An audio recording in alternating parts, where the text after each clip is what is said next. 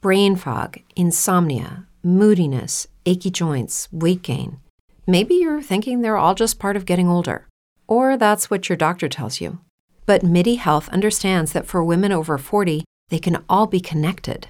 Hormonal changes that happen during perimenopause and menopause are at the root of dozens of symptoms women experience, not just hot flashes. MIDI specializes in compassionate care for women in menopause. Their solutions are safe, effective, and FDA approved. Plus, they're covered by insurance. A convenient telehealth visit with a MIDI clinician can be your first step to getting personalized care. They'll tailor a treatment plan for your symptoms and health history so you can get back to feeling great. 91% of MIDI patients get relief from symptoms within just two months. When your body changes, your care should too. Book your virtual visit today at joinmidi.com. That's joinmidi.com. Brain fog, insomnia, moodiness, weight gain. Maybe you think they're just part of getting older, but MIDI Health understands that for women over 40, they can all connect to menopause. It's at the root of dozens of symptoms we experience, not just hot flashes. MIDI clinicians are menopause experts offering safe, effective, FDA approved solutions covered by insurance. 91% of MIDI patients get relief from symptoms within just two months. Book your virtual visit today at joinmidi.com. The topics and opinions expressed in the following show are solely those of the hosts and their guests and not those of W4CY Radio, its employees, or affiliates. We make no recommendations or endorsements for radio show programs, services, or products mentioned on air or on our web. No liability, explicit or implied, shall be extended to W4CY Radio or its employees or affiliates. Any questions or comments should be directed to those show hosts. Thank you for choosing W4CY Radio.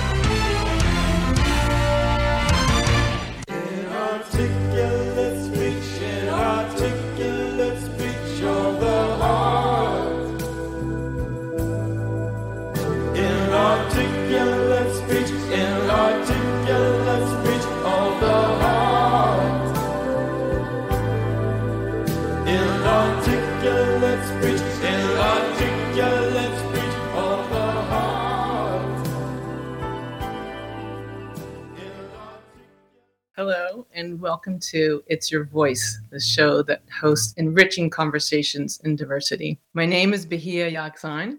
I'm a core alignment coach, an emotional wisdom training specialist, and a diversity educator. And I've had the great fortune of being able to live in different places over time. I grew up in a mixed heritage family that moved a lot. And as a result, I had um, just, yeah, the great good fortune of meeting many people from many different backgrounds and a couple times in different languages. And I just find it all so educational and heartwarming and heart and mind expanding that I'm just grateful to have the opportunity to continue meeting people from all kinds of backgrounds, experiences, and lives. And uh, if you're interested in programs, I think if you've been following me, you know that I lead trainings in how to undo bias and create new pathways and new thinking patterns that lead to new actions that are very um, far more inclusive and comforting to all of us.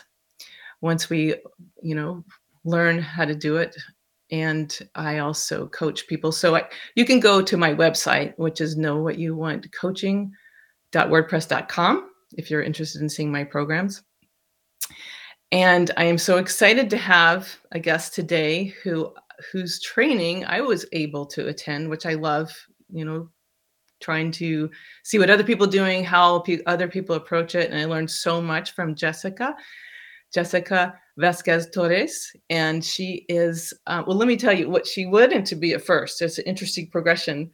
Um, she wanted to be a cop, and then she wanted to be a lawyer and become a DA, and then shifted and has a, uh, maybe if I forgot anything, she'll tell you, um, has a master's in divinity and also um, a master's of theological studies, and um, is a very warm person with so much clarity. I just really uh, appreciate you. And Jessica, thank you so much for being here today for this conversation.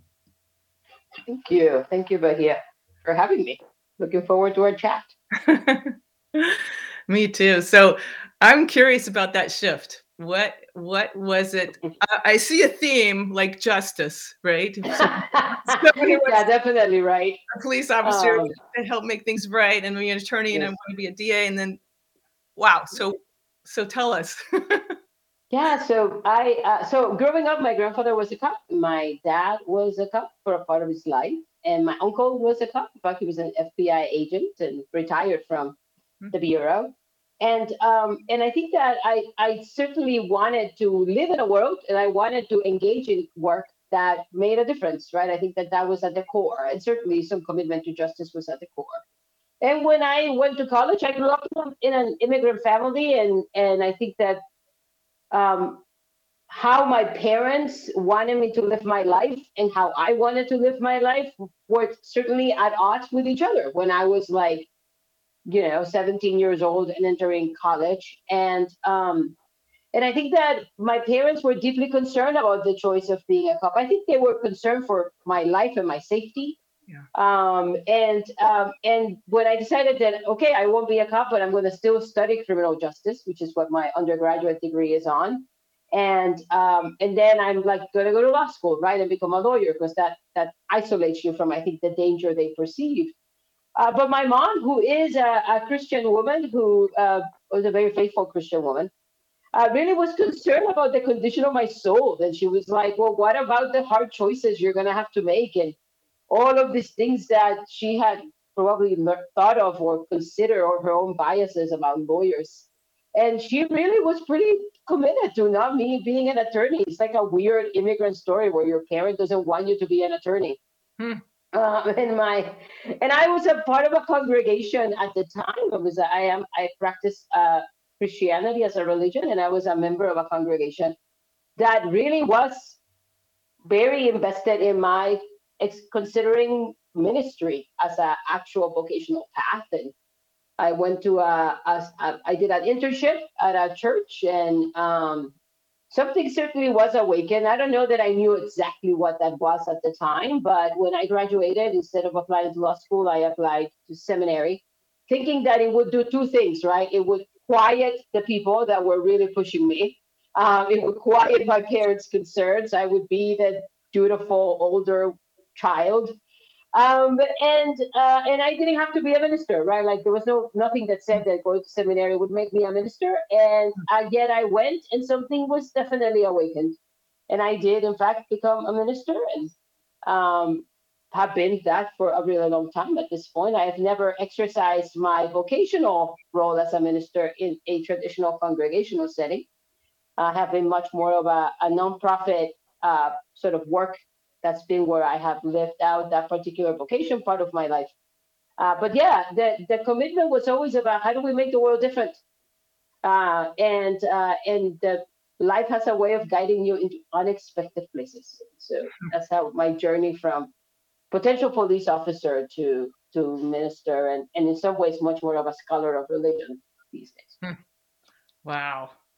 Thank you. Yeah, you're welcome. and, you, and you said the um i'm just looking at my note because you told me your uh, the focus um, of your theological studies was christian ethics Yeah, so I have two degrees, and you got them right. So I have a Master's of Divinity degree, which is if you're gonna be a minister in a in a kind of large uh, U.S. based denomination, think Presbyterian, Baptist, Methodist, that that kind of stuff.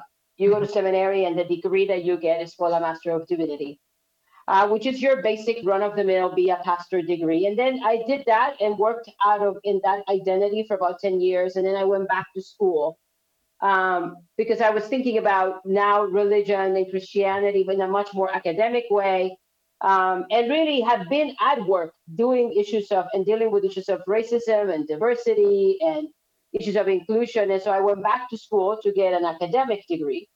And the focus of my work during my master's uh, theological studies was really about understanding the moral impact of racism and white dominance on both people of color and white people. Something that, right, there's this term uh, that we have in um, in Christian ethics and social ethics um, called moral injury, and it's often used to refer to the impact of war on soldiers. And I really wanted to think about uh, what is what if what if we could Im- imagine uh, something like white dominance or racism creating a moral wound on people, then what, what would be the impact of that moral injury? What would be the impact to behavior, to ways of thinking, to our imagination, to the ways that we relate to each other, uh, either across racial lines, white people to people of color, or between people of color groups and across people of color groups. So that's what I spent uh, two and a half years of my life thinking about, writing about. Moral injury. Wow, that that's so. Um, I don't know. It, it just really strikes me how much that is about all of us. hmm Yes. There's there's no way to live in a whether it's an oppressive society around one issue. I mean, they're always overlapping and Mhm. interconnecting, but whether it's sexism or homophobia or ageism or ability oppression or racism, it definitely fires back at those of us who are trained to be, you know, inadvertently, perhaps hmm unconsciously, I'll just say agents of oppression. hmm When I step on someone's foot or don't acknowledge Mhm. um, you bet it comes back at me, even if it's never uh, identified at the moment, or just Yeah. like internally. Uh, so I, I really appreciate that term. Yeah, one of the things that I think you've named there, Bahia, that it's important to, to that I really think it's important to underscore is, you know, that we sometimes we in the U.S. get really caught up in, in questions of intention. I intended or I didn't intend, and one of the things I really wanted to to push myself to think about in in that part of my life and in the work that I have been doing up to that point, and in those you know two and a half years of thinking and studying, um, was really was really the question of what happens when we don't intend. Like, is there a way that that this sort of idea of a moral injury, in fact, operates in spite of our intentions, operates uh, despite our good intent, uh, despite our commitments to live in a society where people are treated equally, where people are um, are seen as you know. You often hear in our field of work people say, uh, quoting Dr. King, where people are seen by the content of their character, if you will Mhm. and and so you know i i don't my my kind of work that i do at, at this organization i could work for a small organization called crossroads anti-racism organizing and training and our work is it's not a work seeking to engage people that are committed to like oppression or committed to bias we work mostly with people deeply invested in building a society where people can uh, be free and people can express themselves and people can be fully human and um, and yet we also know that in spite of those commitments there is something happening that reproduces uh, forms of bias or forms of high harm impacts that we don't intend. And so one of the things that it's important to or i think one of the things that i spent a lot of my time inviting people to consider is what if what if it operates despite our intentions and then what do we do with that Wow. Yeah. Thanks. Yeah. Gosh. Yeah. Thank you for underscoring that. And I, it's so funny that I didn't mention the organization you came from when I introduced you. oh good because you are the national director, incidentally, the national director of the Crossroads Anti Racism Organization or Training and Organization. Mhm. Um, and yeah, and so, and you've been doing this for, is it 30 years? 22 I'm, I'm, I'm, I'm getting into that direction. 22 years. I know it's just every time i say it um, i'm always like dear wow how does that happen? Right? Uh, how do we get to be this ages how do we get to be these ages but yeah 22 years in some capacity or another i it Mhm. hasn't always been my full-time job. I have in those 22 years i've been a program director at a large national denomination actually in the united states doing this work. I've been a attached to a labor uh, adjacent organization doing labor organizing and trying to engage people in religious communities in labor work and, and um, equity around pay. Um, and in, in terms of like people's work like work, worker rights. I've been an admissions director of a higher education institution in the theological field and and then for the last uh, you know since 2013 i've been working at crossroads in a, in a full-time capacity those 22 years have all been connected to crossroads in some way or another in this field but as a full-time staffer i've been at crossroads for since, since 2013 Thank you. I, I want to go back to your point about um, intention because people who request to learn more and Mhm. ask for training, or or or perhaps in an organization that is, you know, hopefully in communicating to their staff that a Mhm. training would be a great advantage to all of us, to every one of us. Um, yeah, I mean, it's it's how I mean how I mean how often is it that someone's intending to do this who who seeks out how to learn how to not do it right and and yes the the majority of people are like good that's one thing i Yeah. like to lead with is that you know all human beings were born loving you, you just observe some human babies Yes. and Yep. boy are they not like reaching out and curious um it's just Mhm. a natural flow that you want to connect it's healthy natural Yep. loving and um sadly over time the patterns of like stepping back and not trusting and Mhm. fearing uh the other um Mhm. despite best intentions to get like right layered and layered and layered and layered and it's a result of conditioning Yeah. and uh, i just love that we can uh, uncover the conditioning find ways out but it's so challenging and Yeah. um and I, I again i really loved being in your training and i loved um you know plus it was on zoom right because we're still in the pandemic Because we're still in the pandemic. we could not be meeting in person and um so i would like to like ask you more about like what do you think it is that because there is a, a lot of resistance Mhm. to the idea i mean the, i don't know i'm sure it's not strictly american um Mhm. this idea of like what do you mean again not necessarily conscious but the a, a real a strong um habit of feeling the need to defend oneself if Mhm. if if uh, it's said that we need training or like if our boss or our organization or a church Mhm. or synagogue or mosque or said Mhm. look we we need to undergo training because we're not like communicating well with other people or there was another incident Mhm. of violence or um and so how how do you this is a big question so take it where you want but like what is it you think is like i don't know the medicine or the key or the magic that helps people who are in a training Mhm. and and and they and move from realizing oh it's this is not about me Mhm. um and just to tune in more and kind of like decrease defenses and and start seeing that oh this can really actually lead to some really some great benefits if i Yeah. if i will just trust the process so Yeah, take it. Okay. So I think there's a couple of things, right, that I that I would say, and maybe to to give it a, a prelude, if you will.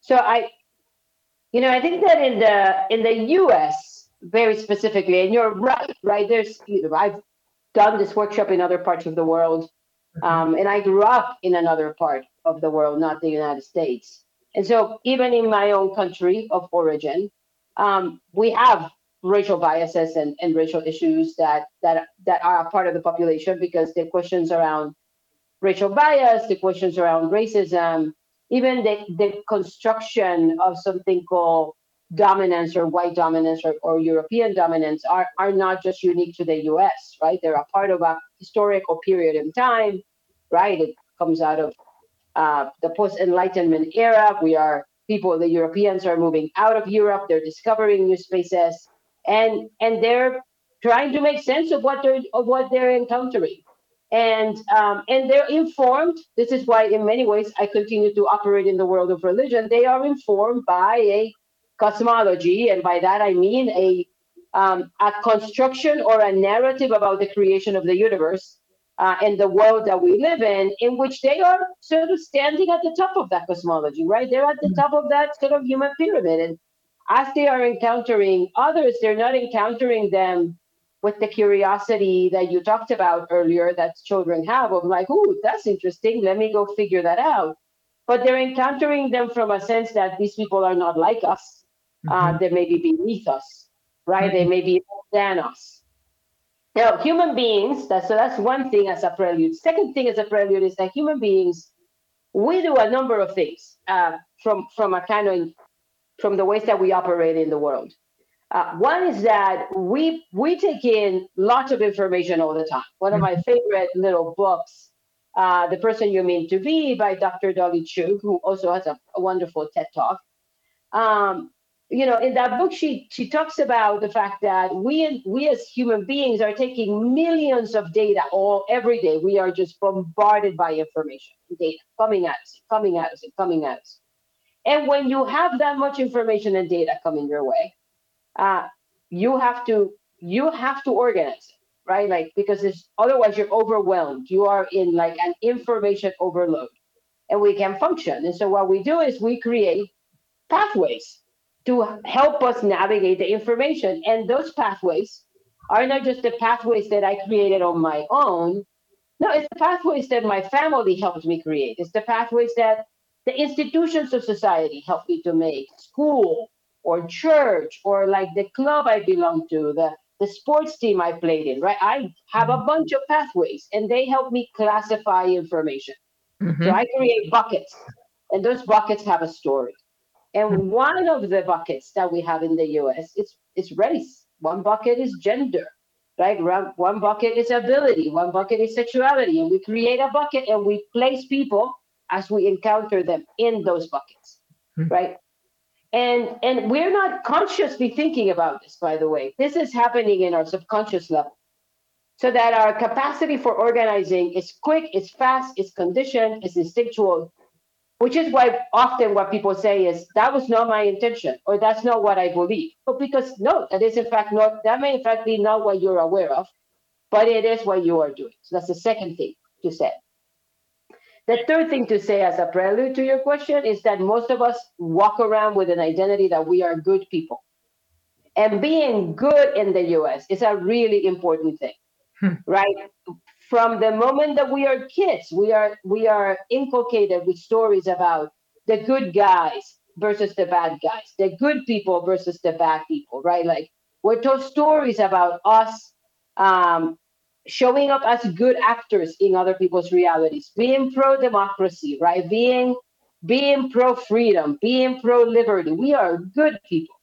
So when you put all of that together, and now you show up in a conversation about racism, that may invite you to consider the ways in which you may be collaborating or participating in a system of which you have no control.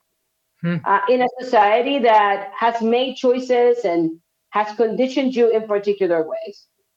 The invitation to that kind of exploration then is experienced as a threat. Mhm. And we experience in those moments, and I think this is where the resistance comes in, we experience something called limbic hijacking, meaning that now I am no longer operating critically. You've indicated that I may be a bad person, that I may be biased, that I may be, God forbid, racist. And now I am no longer critically engaging you. I am simply emotionally reacting. So I am going to resist.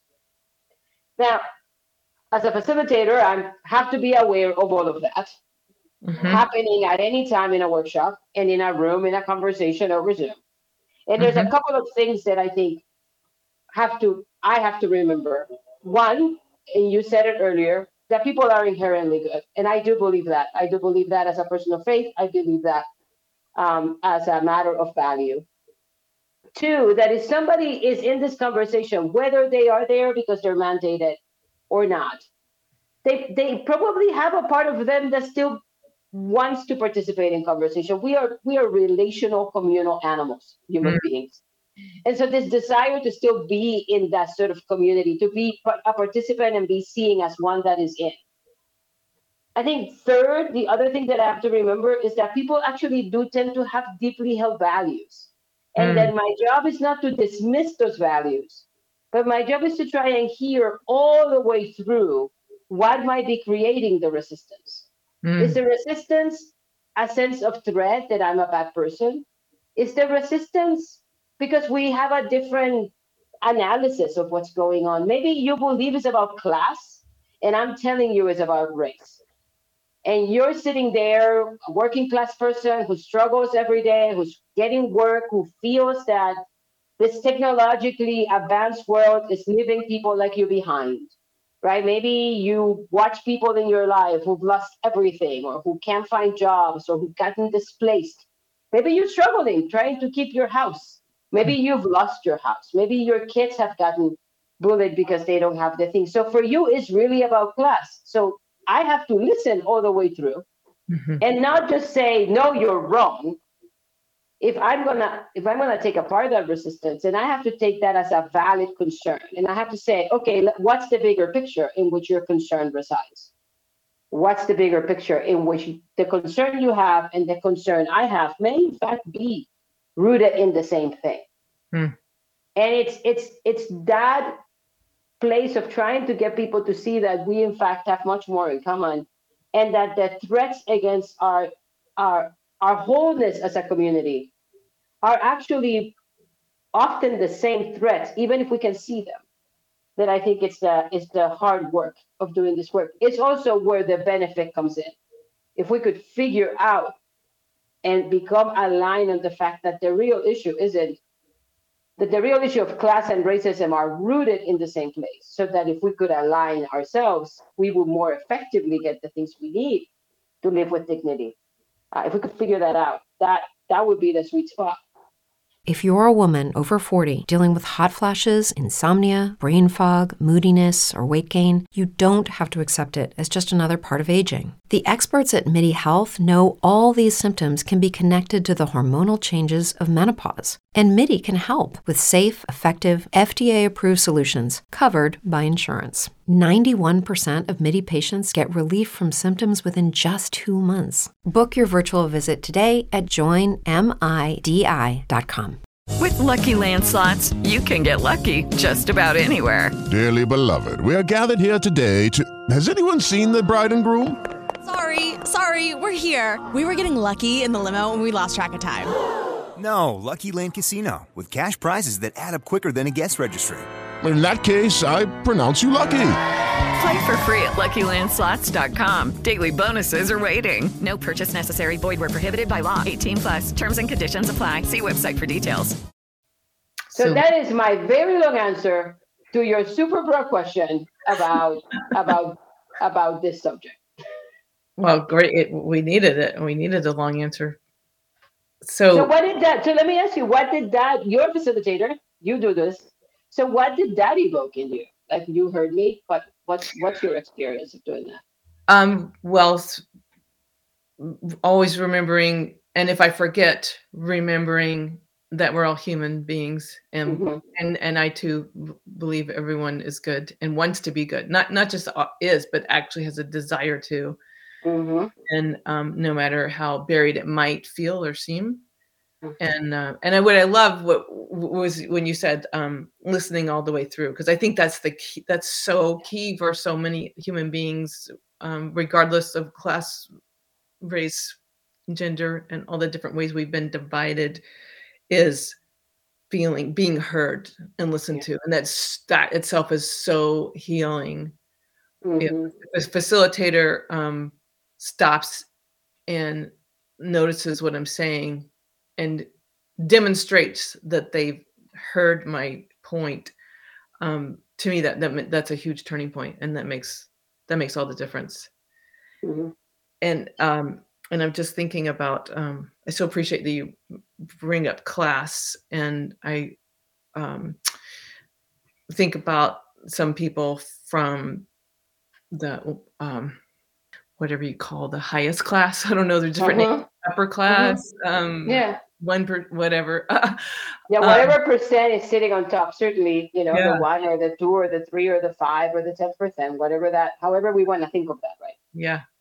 And it, it was a big learning for me with my the stereotypes and my conditioning um, that i had earned, internalized that people it wasn't until i met owning class people and listened to owning class people who were brave enough also to come into trainings that were like mixed of um, that i learned how again general patterns and then not trying to re not trying to create a stereotype but um, there's a lot of loneliness there's a lot of isolation and loneliness when you have when you are surrounded by material things um, and how what a relief it is when um, for any human being to be able to connect like feel Mhm. heard, be seen, um, and be able to connect and reach across the divisions. Like I just Mhm. like uh, uh, one of my greatest mentors, teachers, um, Mary Bassett um, from from Maine, um, Mhm. years ago. Um, somebody was talking about um, I don't know an STD or something and called it a social disease, and she said "Mm, it's not killing us, not killing people like racism. That's the social disease from which we Mhm. all are suffering, whether we know it or not.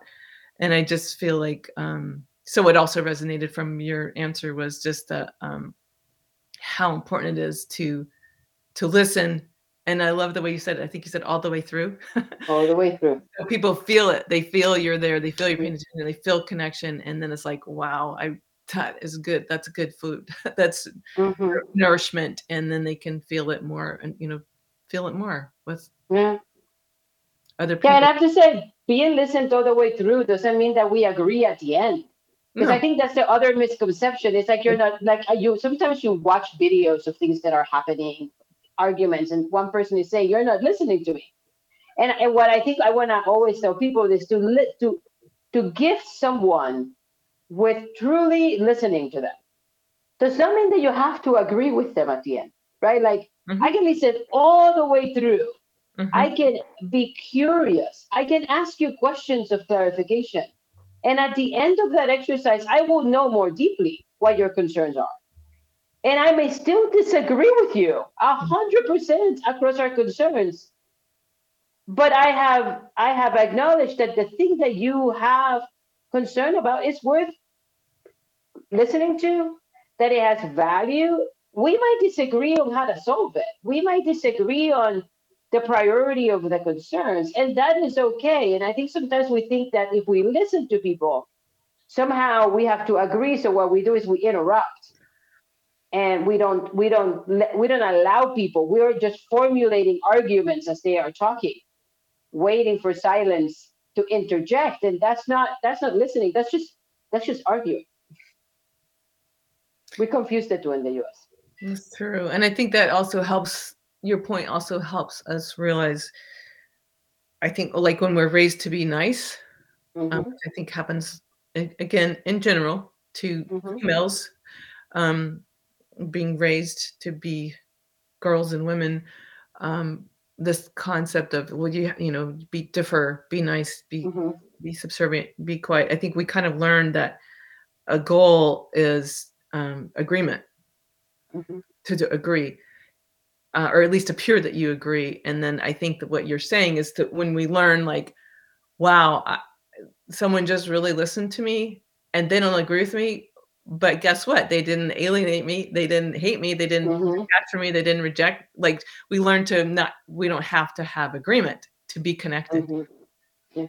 and to feel Mhm. that is huge Mhm.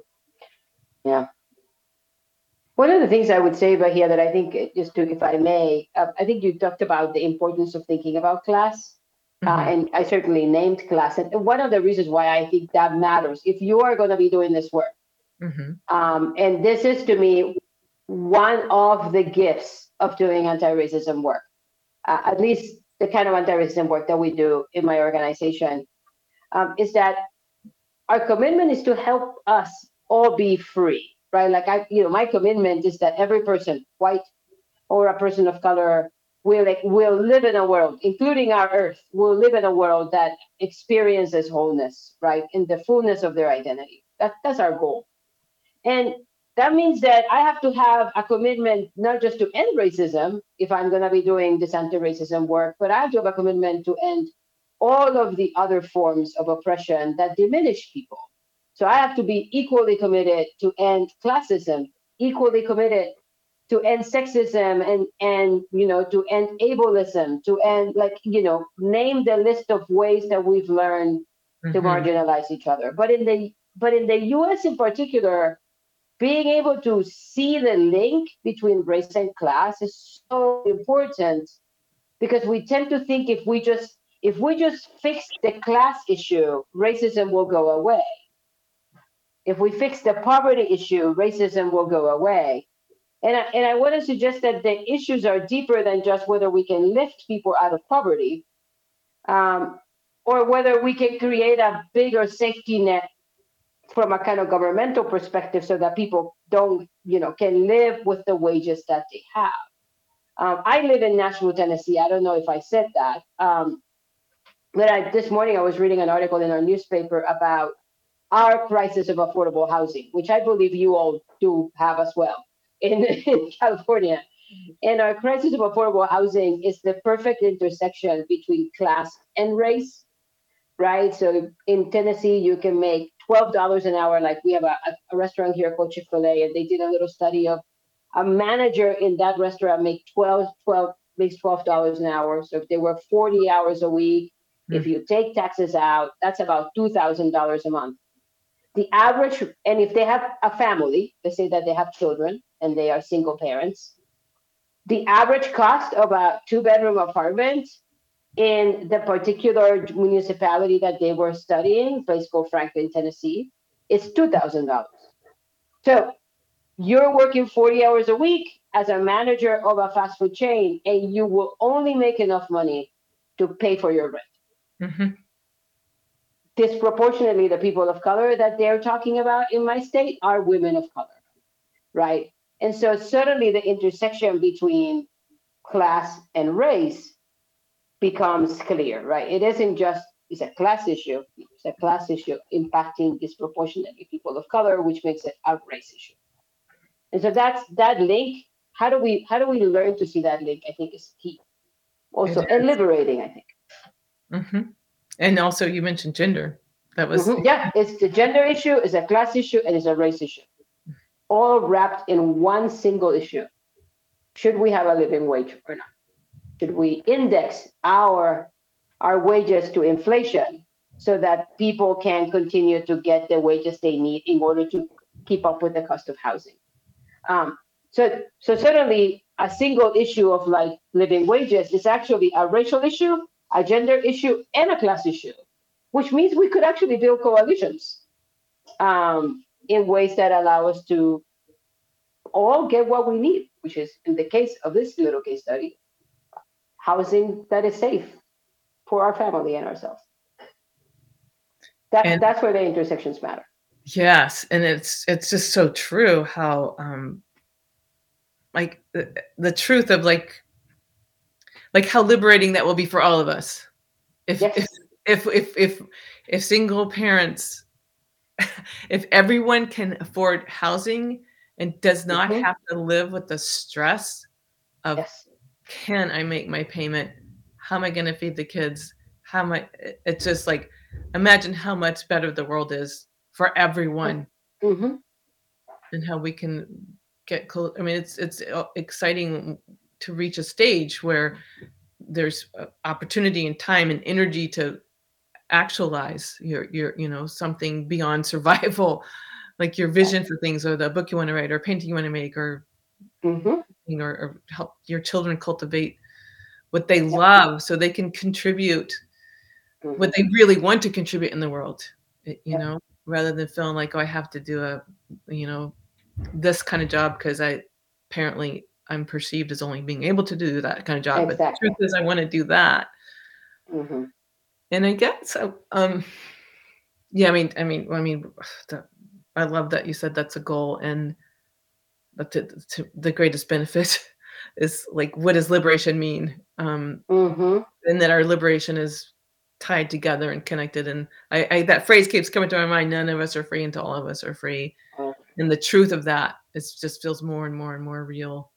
Hmm what what did what would you say um i mean we were you we've already sort of described some of the the challenges i don't know how you just again take this where you want but like what the like when one thing we used to ask people was you know what do all the forms of oppression have in common and that was Yeah. one way they could get a link of how why it's so important to connect work Mhm. towards addressing all of the all of Mhm. them and and inevitably the groups of people would get to a place where they would recognize oh well threat you know threats or threat of violence or actual violence and the and use the Mhm. power over people was what keeps some of these or what keeps all of these patterns in place Mhm. um, but I love that you're you you add so much more um, to the Mhm. language and the ba- the way to conceptualize it. Um, what are other ways people can, you know, you talked about the, the root, like what's the root cause, what's the link, what are Yeah, other yeah. other things you point to, or other ways people can find the the link, the connection, the root, Yeah. common. Yeah, so this is this is where I will use one of those words that tends to set people off. So if you're watching or you're listening, don't don't tune me out yet. uh, so so you know, in my work, we would say that the root is something we would call hegemony, uh, which is another way of talking about domination or domain or the way that power operates at a number of levels or domains, which is the language of a sociologist named Patricia Hill Collins. And so we would say that what what another way of thinking about that hegemony in the common language of the United States today is to talk about something called white supremacy.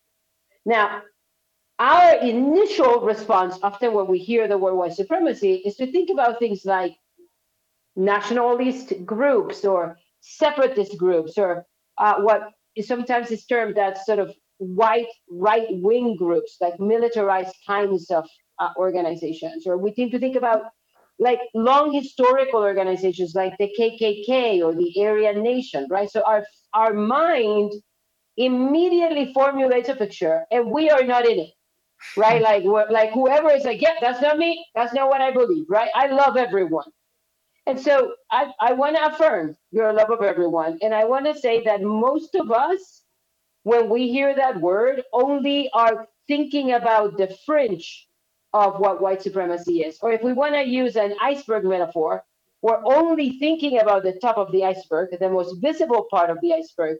And what we're ignoring is what is lying beneath the surface of white supremacy, the stuff that is much more corrosive, much more damaging, and much more commonplace place and widespread. And so we would say that the root that binds so many of our oppressions, it's the kind of white supremacy that lies beneath the level of the water that we can see. And here's what we're talking about things like um, a belief that there is only one way of being a human being. That, that that there is a sense in which in the US we use the term American, for example, and so that there's only one kind of American, and everyone else that isn't a white American is a hyphenated American, right? Because we don't talk about white Americans, we talk about Americans, and then we talk about Asian Americans and African Americans, right? The peoples of the hyphen. Um, and so that doesn't mean that you automatically dislike those people. It just means that you operate out of a framework that says there are some right ways of being, there are some ways of being that are normal, standard, and good. There's hmm. some we, and so that normalization, that sense of good, standard, normal, desirable, moral, the construction of all those things when aligned with a particular group hmm. cisgendered, able-bodied, white, male, middle to upper class, owning class, as the norm we all as- are aspiring to, we will call that a kind of hegemonic idea. Mm. And everyone else that stands outside of that or challenges that, then sort of becomes a threat. Now, how that functions or how that stays in place is that it convinces some of us to align with it. And so that's why the questions of poverty in the US then become so racialized, with poor white people being pitted often against poor people of color or being put in a class struggle over what are the meager resources, as opposed to aligning to talk about total reorganization of the resources of the society. Or cisgender people, people who align with their, you know, their, their the gender assigned at birth, get get put against and in battles with LGBTQIA and trans folks over rights and over the, the right to, to, to, to participate in society in the fullness of their expression. And so the techniques of divide and conquer that keep us from seeing what lies underneath, which is harming us all because it's not letting us, any of us, be our full selves. It's what we would create, what would cost, would say is the cost and the things that we all have in common at the same time. Mm. So how do we battle against that? How do we pay attention to what lies beneath? Mm. uh, is actually one of the skills that we all need to develop. So it isn't about being called a word or being put in a camp. It's about understanding the arrangement in which we are living, which is ultimately costing us all. Mm. Because it means that 1% of the population ends up with enormous resources, whereas the rest of the population, a significant portion of the population, ends up either struggling or constantly grasping for the promise that they can be like the 1%, but the 1% doesn't actually, isn't actually invested in, right? Jeff Bezos, as a one percenter, could have taken all the money from SpaceX and instead use it to end and eliminate all medical debt and all student debt in the US, still have money, and actually created a different kind of equity and opportunity. Instead, he went to space, right? And so the 1% is seldom interested in solving the issues. It ends up using the battles between groups of people as a way of keeping us all from recognizing that there is something structurally we have to alter in our nation. So, how do we learn to see beneath the, the surface of the water? Mm. Wow. I, I thank you so much. That was an excellent illustration, and and the term hyphenated people. I don't think I'll ever forget that. Mm. Like there are Americans, and then there are that kind of American, or that kind of American, or that kind of Yeah. American that aren't like Yeah. yeah, as a citizen that is often interrogated and presumed not to be a citizen, um, I'm mindful that I don't fit the standard of what an American is supposed to look like. Which is why when I travel, I always travel with my passport. Um, because I want to be able to prove that I am, in fact, have a right to be here. Mm. yeah, that is painful. Yeah, and yet, and let me say one more thing. And I also know that there are so many people who are born in the US, who are citizens of the US, who can't even afford to get a passport, right? Who are struggling financially. So I, I'm mindful that even within that structure, I am not without privilege. I mean, we started by talking about my degrees, right? We mm-hmm. started talking about uh, my education, and it's not because I grew up in a place that had any of that. It's just that I I I you know my parents were pretty committed and they did deep sacrifices and I chose to take on an enormous amount of debt to pursue something. But it, that also opens doors. I speak English. I'm able-bodied, so I'm not. I'm not saying I am a completely an oppressed person and outside of some kind of structure, uh, like living in some kind of you know destitute life. I have lots of advantages that other people don't have, white or people of color and I'm still carry a passport because I don't think often people believe me that I belong. And those two things can be real at the same time. I think that really that adds to the confusion, doesn't it? It's interesting. I mean, like I I do like to believe, despite setbacks and backlashes, and um, being in the midst of like pretty horrific, manipulated division um, in this country from elected people, a, a- a lot of them. Um, I still I I still believe and notice and remember so much progress has been made and just the, what you just shared is just such a, a a good way to to demonstrate some of that is like there um and there's been a lot of mobility a lot more mobility than like when my father came to this country Exactly. um i'm not sure uh, i think maybe in the 40s and and with a Mhm. very thick heavy accent was uh fairly light skinned um but if people people were suspicious of just looking at him the second he opened his mouth and spoke boy things changed Yeah. he didn't sound american even though he became american hmm um and true that there's still we just can't that's the problem with categorizing people and, and wanting to keep people in buckets. The buckets thank goodness are, are I, I i like to believe are falling apart. Hmm um that i mean while people can choose to be with who they want to choose to be and you know whether you call it affinity group or you know having pride in whoever your people are um the the external divisions and categorizations um i like to believe i mean sometimes they're strongly reinforced but then over time more people talking more people communicating more people having conversations i like to believe they're dissolving and then you know my you know it's not um you're either oppressed or not oppressed. Mhm. But I see we just have a couple of minutes left. Do you? What would be? Um, how would you like to wrap up um, your your closing statement for this? Yeah. No, I well. So first, a, a word of gratitude to you for the invitation to just be in conversation, and I think second, I, I for the listening audience I, or the viewing audience, I think I I, I just want to continue to encourage us um, to to lean into this world with a kind of curiosity that invites us not to simply presume that we have it all figured out, but the kind of curiosity that invites us to interrogate, right? To to not take things for granted, uh, but to ask hard questions and to and to stand up uh, for the answers and to wait to receive the answers, to consider the answers, and to then turn around and ask more hard questions. Um, we are lacking a, a fair bit of curiosity, not just about each other, but I think a fair bit of curiosity about the decisions that we are making collectively that ultimately harm us all. So how do we how do we lean out? Uh, how do we how do we uh, lean out in reaching out to others and lean in to listen um, and sit for the conversation, even if it makes us uncomfortable. Hmm. So thank you. Thank you so much. It's been it's been incredible. I look forward to talking to you more. And I also want to thank our sound engineer Roxy, who uh, makes this all work, and our producer Dean Piper, who's in, in, in incredibly industrious. And to all, and Jessica, thank you so much again for being here.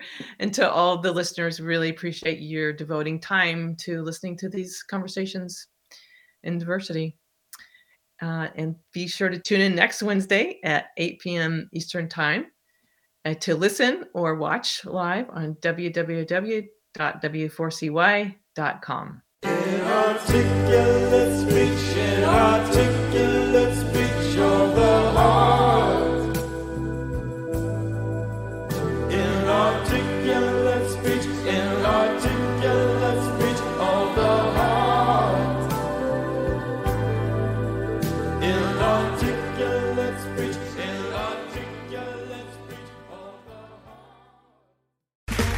Okay, round two.